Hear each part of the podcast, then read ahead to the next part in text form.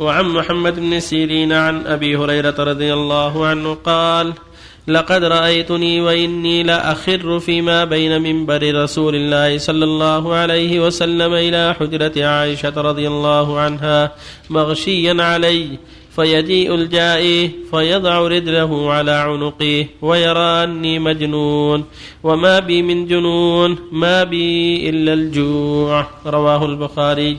وعن عائشة رضي الله عنها قالت توفي رسول الله صلى الله عليه وسلم ودرعه مرهونة عند يهودي في ثلاثين صاع من شعير. متفق عليه. وعن انس رضي الله عنه قال رهن النبي صلى الله عليه وسلم درعه بشعير ومشيت إلى النبي صلى الله عليه وسلم بخبز شعير وإهالة سنخة ولقد سمعته يقول ما أصبح لآل محمد صاع ولا امساه وإنهم لتسعة أبيات رواه البخاري. وعن أبي هريرة رضي الله عنه قال لقد رأيت سبعين من أهل الصفة ما منهم رجل عليه رداء إما إزار وإما كساء قد ربطوا في أعناقهم منها ما يبلغ نصف الساقين ومنها ما يبلغ الكعبين فيجمعه بيده كراهية ترى عورته. رواه البخاري. بسم الله الرحمن الرحيم. الحمد لله وصلى الله وسلم على رسول الله. وعلى آله وأصحابه ومن اهتدى بهم. أما بعد فهذه الأحاديث قد سبق أمثالها.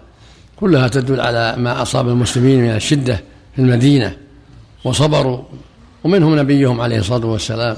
أصابته شدة أو ربما مرت عليه الأيام الكثيرة لا يشبع فيها من خبز الشعير فضلا عن الحنطة.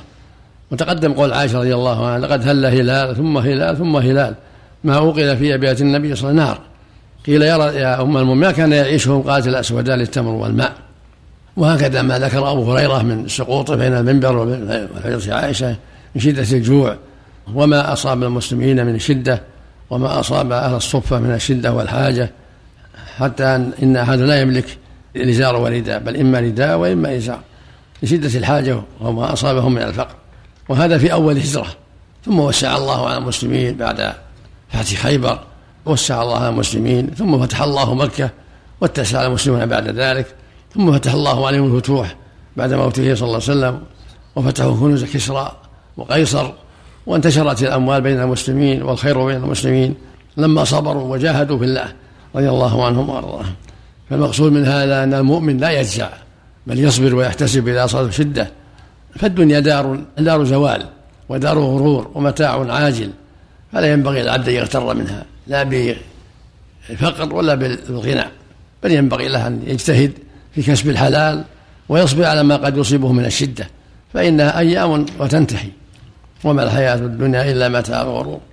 ولا ينبغي للعاقل يغتر بأهل الأموال وأهل الشهوات فيقع فيما وقع فيه الهالكون كقارون وغيره ولكن يتصبر ويعمل يطلب الرزق ويحرص على طلب الحلال. كما قال صلى الله عليه وسلم احرص على ما ينفعك واستعن بالله. ولا تعجزن. وإن أصابك شيء فلا تقل لو أني فعلت كذا لكان كذا وكذا. ولكن قل قدر الله وما شاء فعل. ولما سئل أي الكسب يعطيه قال عمل الرجل بيده وكل بيع مغرور. وقال عليه الصلاة والسلام لا أن يأخذ أحدهم حبلة فيأتي بحزمة من الحسب من الحطب على ظهره فيبيعها فيكف بها. وجه خير له من سؤال الناس. أعطوه أو منعوه.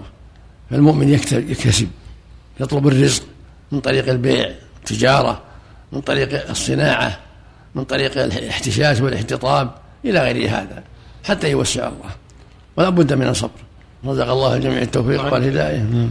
هذا رجل يطلب الرزق بواسطة عفى الله عنك أنه يعلن بعض الجرائد أو في الشوارع أنه عنده أتوبيسات ويأخذ بعض المدرسات خارج الرياض ما يقارب 200 كيلو إلى 150 كيلو. ويقول معي زوجتي أو محرم مع ست مدرسات أو خمس. الواجب أن لا يسافرن إلا معهن محرم. هذا هو الأحوط.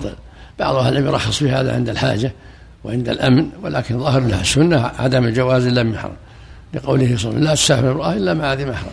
لكن يقول الرزق الذي ياخذه من المدرسات هل يعني والله والله, والله الأحوط له الترك التماس عمل آخر. الأحوط له تركه إيه التماس عمل آخر نعم. أحسن الله عملك. عائشة مات الرسول صلى الله عليه وسلم ودرعه مرهون عندي. كذلك معاملة المشركين وأن لا بأس أن يعامل يشترى منهم يباع منهم لا حرج. حتى النبي اشترى من اليهود ورهن عندهم درعة عليه الصلاة والسلام. من اليهود أحسن الله. اليهود والنصارى وغيرهم نعم. أحسن الله. رجل يأتي عند مسجد تكثر فيه الجنائز. فيأتي بعد الجنائز ب 11 متر ويصلي عليهم ثم يذهب إلى مسجد آخر. إيه. ويأتي خلف الجنائز ب 11 متر بعيدا عنه ويصلي عليه هذه وحده. ثم يذهب إلى مسجد آخر يصلي فيه يقول حكم صلاتي. صلي على جنازة واحدة أي نعم وحده. وش الدليل؟ يقول حتى أني أجمع بين طلب العلم في مكان آخر والصلاة على الجنازة لا لا أما يصلي عليها مع المسلمين ولا يصلي في في المسجد يطلب العلم. وطلب العلم أهم طلب العلم أهم. ولا يصلي عليها مع المسلمين. نعم نعم. لكن صلاته باطلة يعني؟ وشو فيه؟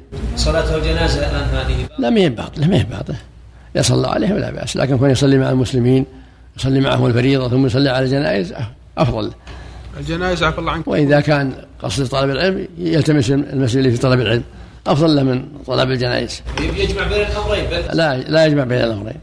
يروح لطلب العلم والحمد لله. عفى الله عنك. هذا الرجل مدرس يقول أيهما يعني أتفرغ لطلب العلم أو تربية الطلاب الذي يدرسهم تدريس قرآن ورحلات وتأليف قلوب وتربيتهم تربية صالحة؟ إذا كان عنده علم لا بأس ولكن ما كان عنده يتعلم أول. نعم نعم. الله يجزاك خير. حديث الرسول صلى الله عليه وسلم كسب باليد. هل المقصود فيه الحرف أو كل الأعمال التي- كل أعمالي باليد كلها حتى البيع والشراء. والأيسر طريقة لحفظ كتاب الله؟ يشار طريقة تخصص وقت مناسب يكون قلبك فارغ في الليلة وفي النهار وتداوم على الدراسة حتى يتيسر الحفظ يكون وقت مناسب ما في شغل القلب في الليل أو في النهار وتكرر الثمن اللي تدرسه حتى يستقر ثم الثمن الثاني ثم الثمن الآخر وهكذا. يتحرى الأوقات اللي سليمة من الشواغل. عفى الله عنك يا شيخ. وإن كان رجل يورث كلالة ما الكلالة؟ من لا ولد له ولا ولد ليس له أب ولا أولاد ولا ذرية. هذه كلالة. يموت عن إخوة أو أعمام أو عصبة آخرين ليس له ذرية وليس له أب ولا جد إيه امرأة. نعم. امرأة. حرج عليها أبوها أنها ما تاكل حبوب الحمل؟ ما تاكل حبوب الحمل. فهي الآن أبوها ما توفى. وهي الآن جابت تسعة ما بين ذكور وإناث إذا كان فيه مصلحة يرضى شيخ، زوجها زوجها عليه أحوال إيه. وله بنظر العيال صاروا في تبدأ. إذا كان عليها مضرة لا بأس. عليها مضرة. ولا عليها من كلام أبوها. فهم ضرر على صحته إذا كان عليها مضرة لا بأس. ولو ولو حرج